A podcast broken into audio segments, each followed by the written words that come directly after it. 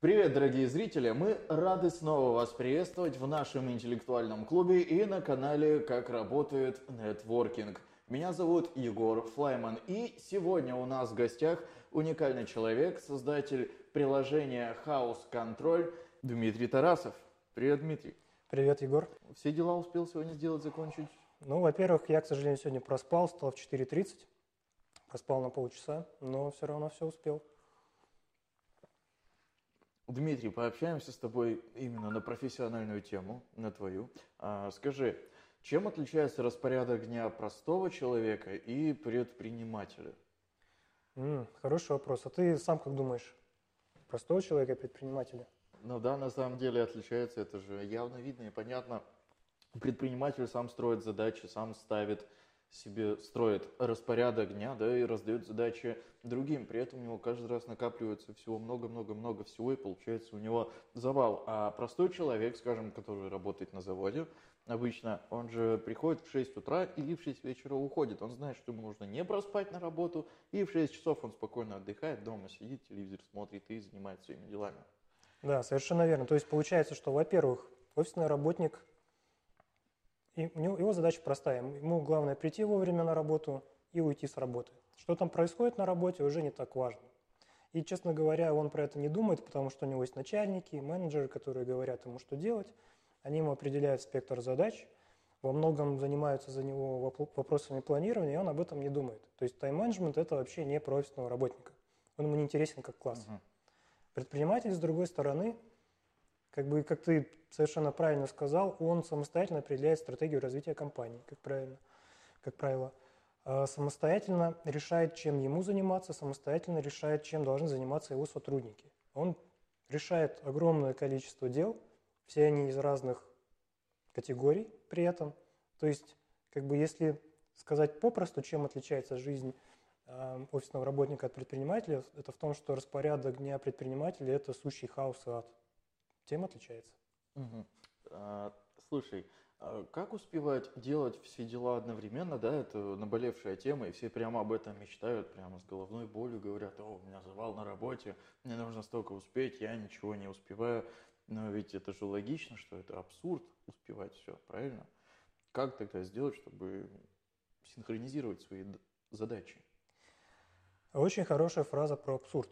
Действительно, люди, которые занимаются предпринимательской деятельностью, и часто люди, которые вот только приходят в предпринимательство, то есть ну, у меня была такая ситуация, когда я работал программистом по найму, занялся предпринимательством. Действительно, первый вопрос, который у меня возник, это, господи, как все успеть? Как мне успеть договориться с партнерами, а, поработать с финансами, не накосячить с налоговой, как мне успеть определить стратегию компании, как мне успеть сделать личные дела, как мне это все успеть? И действительно, это совершенно абсурдный вопрос, потому что в большинстве случаев успеть все нельзя просто по определению. Человек очень плохо э, оценивает свои возможности, и предприниматели особенно плохо оценивают свои возможности по какой-то причине. И поэтому задача, которую они перед собой ставят, мне нужно все успеть, она неверна. Не нужно все успевать. Тогда каким образом помогает твоя программа, разработанная House Control в этом случае? House Control Значит, начну с этого. Э, идея хаос-контроля появилась, когда я сам столкнулся с этой ситуацией. Когда я понял, что мне нужно каким-то образом организовать свои активности, вот это вот все успевать, э, я начал изучать различные методики планирования, перечитал, наверное, все книжки, подписался на все блоги, посвященные тайм-менеджменту и продуктивности, и со временем выработал для себя структуру, как бы, точнее, подход к планированию и организации своих дел. Спустя какое-то время я подумал, что почему бы не сделать э, свой инструмент для планирования, тем более, что я уже руководил студией разработки мобильных приложений, и, в общем, было бы логично сделать свой инструмент. Так появился House Control, который как раз позволяет реализовать тот подход к планированию, который я применял. Значит, возвращаясь к твоему вопросу, как House Control помогает э, успевать все и организовать свои активности. House Control не помогает научиться успевать все потому что, как мы уже выяснили, успевать все нельзя. И прежде чем человек начинает пользоваться хаос-контролем или другим, любым другим органайзером, ему нужно как раз вот это вот все обрезать на 90% и оставить только то, что ему действительно нужно успевать. Чаще всего, если мы говорим про бизнес, а предпринимателям есть смысл фокусироваться на одной конкретной деятельности, которая реально движет бизнес вперед. То есть в моем случае это развитие продукта. Мгм. Для меня ключевая деятельность – это работать над развитием продукта, развитием хаос-контроля, потому что это именно то, что повышает продажи, именно то, что приносит новых пользователей, именно то, что помогает в целом бизнес, бизнесу двигаться вперед. Мгм. Хорошо, я, я понял. А, смотри, а, как тогда вот людям научиться обрезать все ненужные задачи? Потому что есть одна задача глобальная, и в этот же день стоит вторая глобальная задача, но по факту человек понимает, что он не успевает сделать вторую задачу какую-либо. Да? Как выбрать то, что необходимо на самом деле человеку? Мгм. Я бы подошел к этому вопросу с двух сторон. Во-первых, как я уже сказал, определить то, что реально глобальная, важная задача, которая движет бизнес вперед. Мгм. Там ну, ты говоришь, их может быть две, три там, и так далее. На самом деле, чаще всего в конкретный момент времени это какая-то одна деятельность. То есть сейчас для меня это развитие продукта, через месяц это может быть что-то еще, через месяц что-то еще. Но конкретно сейчас это развитие продукта.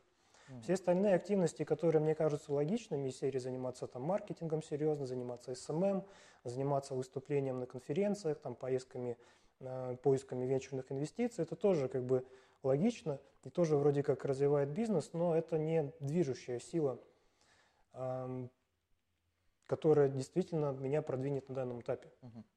Поэтому первое, что нужно сделать, это определить, что продвинет вас, Мгм. что продвинет ваш бизнес, и как бы занести в органайзер все активности, которые связаны Мгм. с этой деятельностью. Это первое. Второе, как понять, какая активность не является ключевой. А, Тут можно разговаривать много, но могу сходу дать две рекомендации. Во-первых, отсекать задачи, которые не приносят явную пользу бизнесу, которые вы можете как-то посчитать. То есть, например, если вы не можете посчитать, какой эффект даст занятие SMM, например, или не можете посчитать, какой эффект даст выступление на конференциях, значит, вам это не нужно. Не делайте. Это первое, э, какие задачи стоит исключить из э, своего распорядка дня. А второе, на самом деле вообще как бы хорошая практика, любую активность, которая попадает вам на ум или в органайзер, или в календарь, или еще куда-то, анализировать на предмет того, откуда она вообще возникла. Мгм. Она возникла из какой-то потребности, или она возникла потому, что была навязана извне. Мгм. Она возникла потому, что как бы, если вы будете заниматься этой деятельностью, вы продвинетесь как-то вперед серьезно, или потому что э, все так делают. Мгм. То есть вам нужно привлекать инвестиции, потому что действительно без них вы не сможете сделать качественный продукт, или потому что все вокруг бегают и привлекают инвестиции. Мгм. Или вы ходите в спортзал, потому что хотите быть дисциплинированным и как бы Красиво. Красивым, Назовем это так. да. Или потому что каждый второй человек в Инстаграм зависает в спортзале все время. Мгм. Нужно анализировать, как бы вот эта вот активность, она откуда взялась. Если есть хоть какое-то подозрение, что она просто навязана извне, либо обществом, либо там чем-то еще, стоит ее отсекать. Еще другой пример, очень частый почему-то. А, Многие люди в детстве учатся в музыкальной школе. Так, да, есть такое дело. Учатся, например, играть на пианино или там на баяне вообще. А, Они там 7 лет учатся, вот, и отмотав 7 лет, перестают это делать. И потом всю жизнь периодически вспоминают, что, господи, я же в детстве играл на пианино, занимался музыкой, был таким творческим человеком. Нужно возобновить это обязательно. И постоянно себе там на подкорке вот эту вот мысль откладывают и пыта- пытаются запланировать ее, и испытывают угрызение совести А. по поводу того, что не играют. Пытаются сделать то, что уже как-то провально уже прошло, и все. Да, то есть это было давно, и при этом как бы а угрызения совести остались сейчас. То есть я не играю, господи, что же, что же пошло не так? Наверное, я какой-то не такой и делаю что-то не так. Да, Потому что мамка так говорила. да. Но на самом деле причина, почему изначально как бы они учились в музыкальной школе, это потому что родители заставили. Мгм. Это не значит, что родители плохие. Родители считали, что ну, не повредит заниматься творчеством, музыкой, и это действительно так. Но это была деятельность именно на тот период. Она сыграла свою роль на этапе становления личности, в самом начальном. Можно про нее забыть и не беспокоиться. Если вы не хотите играть, то и не стоит переживать по этому поводу. То есть, возвращаясь к вопросу, как понять, чего не делать, что не планировать и что, про что даже не думать, эм, повторюсь кратко. Определите ключевую деятельность для себя, которая действительно для вас важна. Планируйте только ее. Это раз. А два, говорите «нет» всему, что не вписывается в рамки этой ключевой деятельности. Говорите «нет» всему, что не продвигает вас вперед в том, что для вас приоритетно. И, по сути, вообще ключевая задача предпринимателя – это вовремя сказать «нет». Угу. Хорошо, отлично. И как научиться вставать рано утром и посвящать время решению стратегических задач? Нужно сперва понять, зачем вставать рано утром. Мгм. Вот зачем вставать рано утром? Ну, допустим, я встаю рано утром, чтобы пойти в университет, но мне это дико не нравится, вставать Мгм. рано утром по выходным, меня, я прямо люблю до обеда подрыхнуть. Могу тебя понять. Окей, значит, а помнишь, я говорил про ключевую деятельность, которой нужно Мгм. уделять самое вообще приоритетное внимание. Да, конечно, да. Практика показывает, что уделять ключевой деятельности внимание в течение дня очень тяжело, особенно если ты предприниматель, Мгм. и у тебя очень много дел, у тебя много текучки, вокруг тебя постоянно хаос, к тебе постоянно прибегают люди, которые чего-то хотят, у тебя там случаются пожары на работе. Все это мешает тому, чтобы сконцентрированно посвятить пару часов или даже час деятельности, которая как бы стратегически важная, ключевая, которая по определению требует фокусировки. Значит, есть два варианта, что делать. Либо находить время рано утром для того, чтобы ею заниматься, либо находить время поздно вечером для того, чтобы ею заниматься. То есть и рано утром, и поздно вечером тебя, скорее всего, никто не трогает по сравнению с обедом там, или просто днем. А, Оба варианта хороши по-своему, но практика показывает, что лучше все-таки этим заниматься утром. Почему? Потому что если ты встаешь рано утром, уделяешь время важной для тебя деятельности, фокусируешься на ней, то ты задаешь тон всему дню тем самым. Мгм. То есть ты встал, допустим, в 6 утра, или в 5, или в 4, или в 7, смотря что для тебя рано, два часа поработал над серьезным делом, и дальше там, что будет происходить в течение дня, уже не важно, потому что день уже задался на самом деле. Представь, сейчас люди смотрят такие, так, хорошо, сейчас я буду вставать рано утром. Поставил себе будильник на 5 утра, задал цель, каждую неделю встаю в 5 утра, пока не наработается режим. Просыпаются в 5 утра, делают свои задачи до 7 утра, и всем ложатся спать, и спят до вечера просто. Ну, Тоже вариант, как бы, ну, я могу признаться честно, у меня такое реально случается. Мгм. То есть я встаю в 4 утра каждый день, и иногда где-то часам к 9-10 чувствую, что мне нужно чуть-чуть доспать, часик или полтора. И мне даже не стыдно, Ну, когда это это делаю. обеденный сон такой, как бы положено по режиму да, даже вроде да, как. Да, то самое. А, э, Скажите, это же наверняка очень больно было приучать себя вставать в 4 утра. Это сложно ведь? Нет? На самом деле, как бы для того, чтобы, отвечая на изначальный вопрос, как начать вставать в 4 утра, ответ простой. Нужно начать вставать в 4 утра. Больно только первые 15 минут. Потом весь день, наоборот, на самом деле ты пребываешь в экстазе. М, Потому что ты встал в 4 утра, это уже как бы достижение, то есть оно уже тебя мотивирует и заряжает энергией. А если ты еще при этом посвятил несколько часов действительно каким-то важным делам, то к 7 утра ты переделал больше, чем другие люди делают за весь день, это раз. Это очень сильно заряжает. И весь день ты как на, ну, на наркотиках, наверное, не стоит говорить, да? уже Ну, в общем, ну, весь день ты чувствуешь себя очень энергично. Мгм. Вот, и просто более эффективно делаешь все остальное. И постепенно просто возникает тяга вставать в 4 утра. М. И становится в определенный момент проще встать в 4 утра, чем не встать. Ну, это как занятие спортом, да? Вначале как-то болезненно заниматься и так далее, а потом, когда ты во вкус входишь, у тебя уже тело ломает, и охота еще больше заниматься. Да, есть такой лайфхак интересный, чтобы встать в 4 утра, можно просто не ложиться спать одну ночь, Чем я часто и пользуюсь, да. Есть да, и такое. потом вечером заснуть часов в 8 и проснуться в 4 утра выспавшимся, и все. Первый день, когда ты встаешь в 4 утра, а дальше уже по накатанной. Мгм. А, скажи, все-таки не просто же так взял ты создал это приложение, а э, как тебе пришла в голову мысль о том, чтобы создать это приложение? Ты как-то раз проснулся и думаю, создам какое-то предложение, приложение интересное по тайм-менеджменту, или ты медленно-медленно изучая интро- э, приложение для телефонов к этому пришел?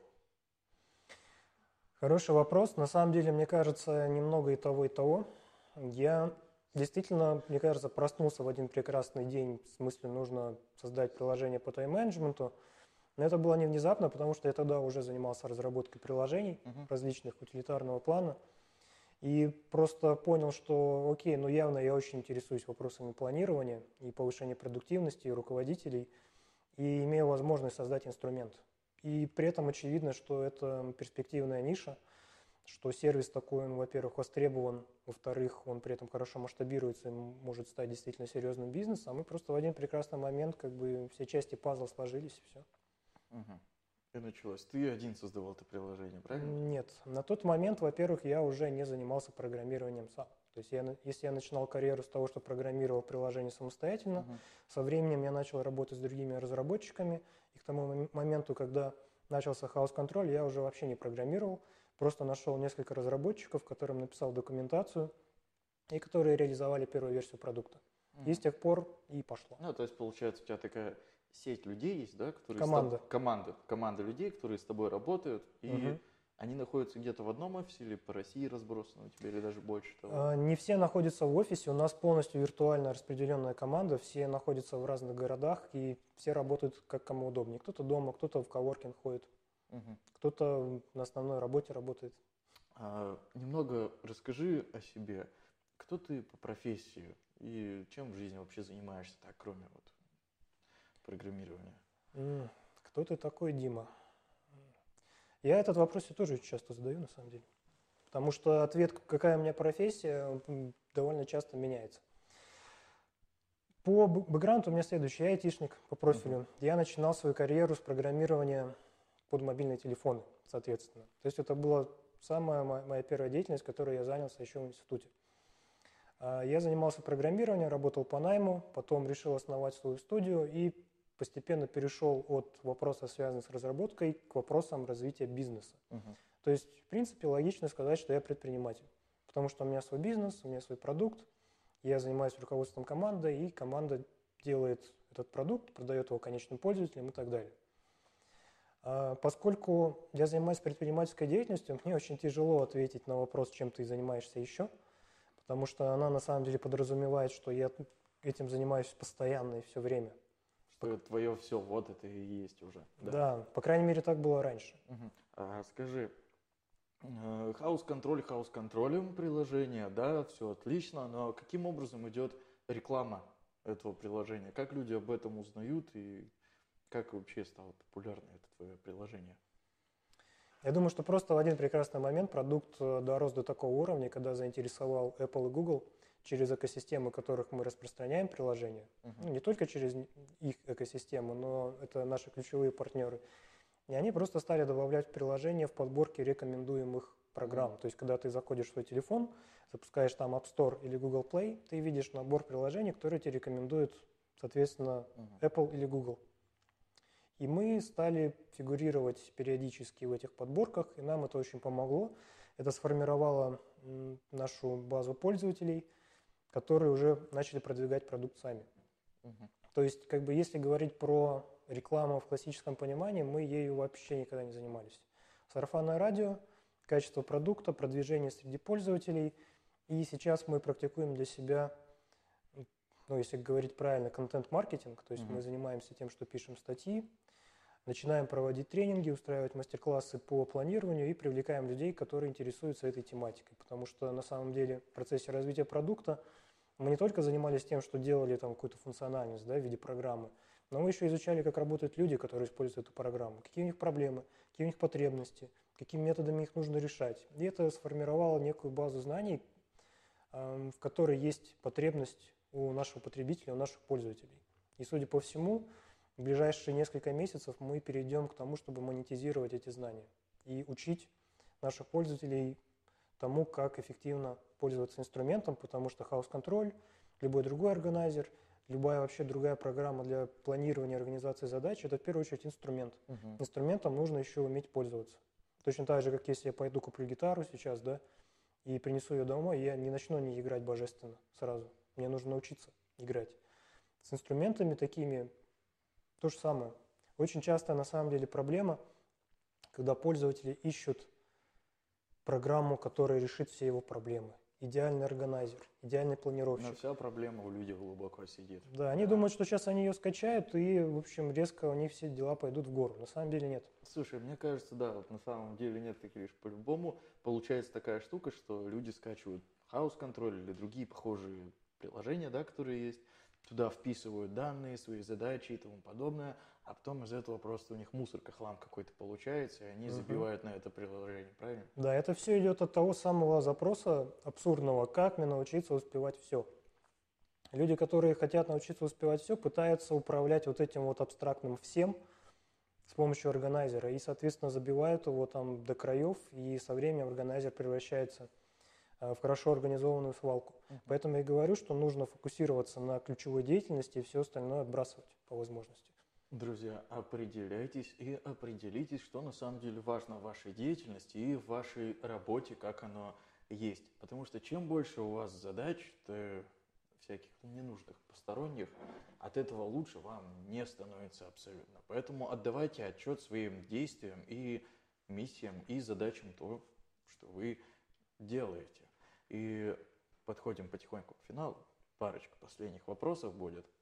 А, Скажи, а, создание приложения House Control изменило твою жизнь? Какие-то перспективы открылись в плане того, что тебя на какие-то конференции стали приглашать, звать, какие-то поездки новые для тебя открылись, новые локации в этом мире или что-то в этом роде?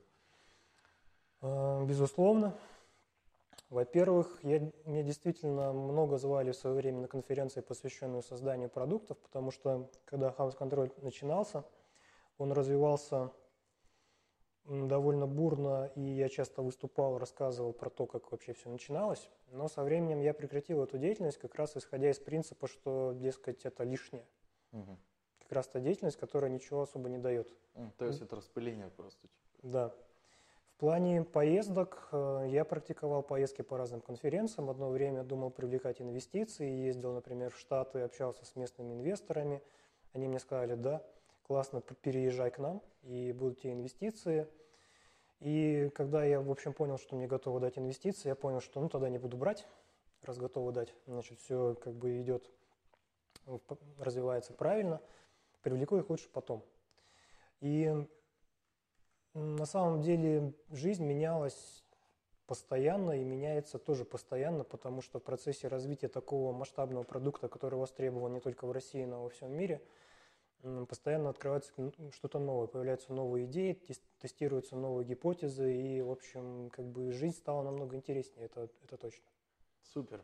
А, Друзья, находите себя в своей жизни, в своих делах, которыми вы занимаетесь. Точно так же не бойтесь экспериментировать и вкладываться в свои идеи и дела, потому что это реально работает, как вы можете увидеть в нашем интеллектуальном клубе и на канале «Как работает нетворкинг».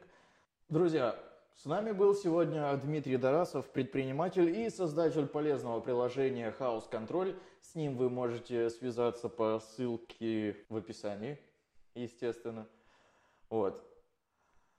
Задавайте вопросы, пишите, спрашивайте, общайтесь, дальше интересней. Будет множество интересных новых спикеров.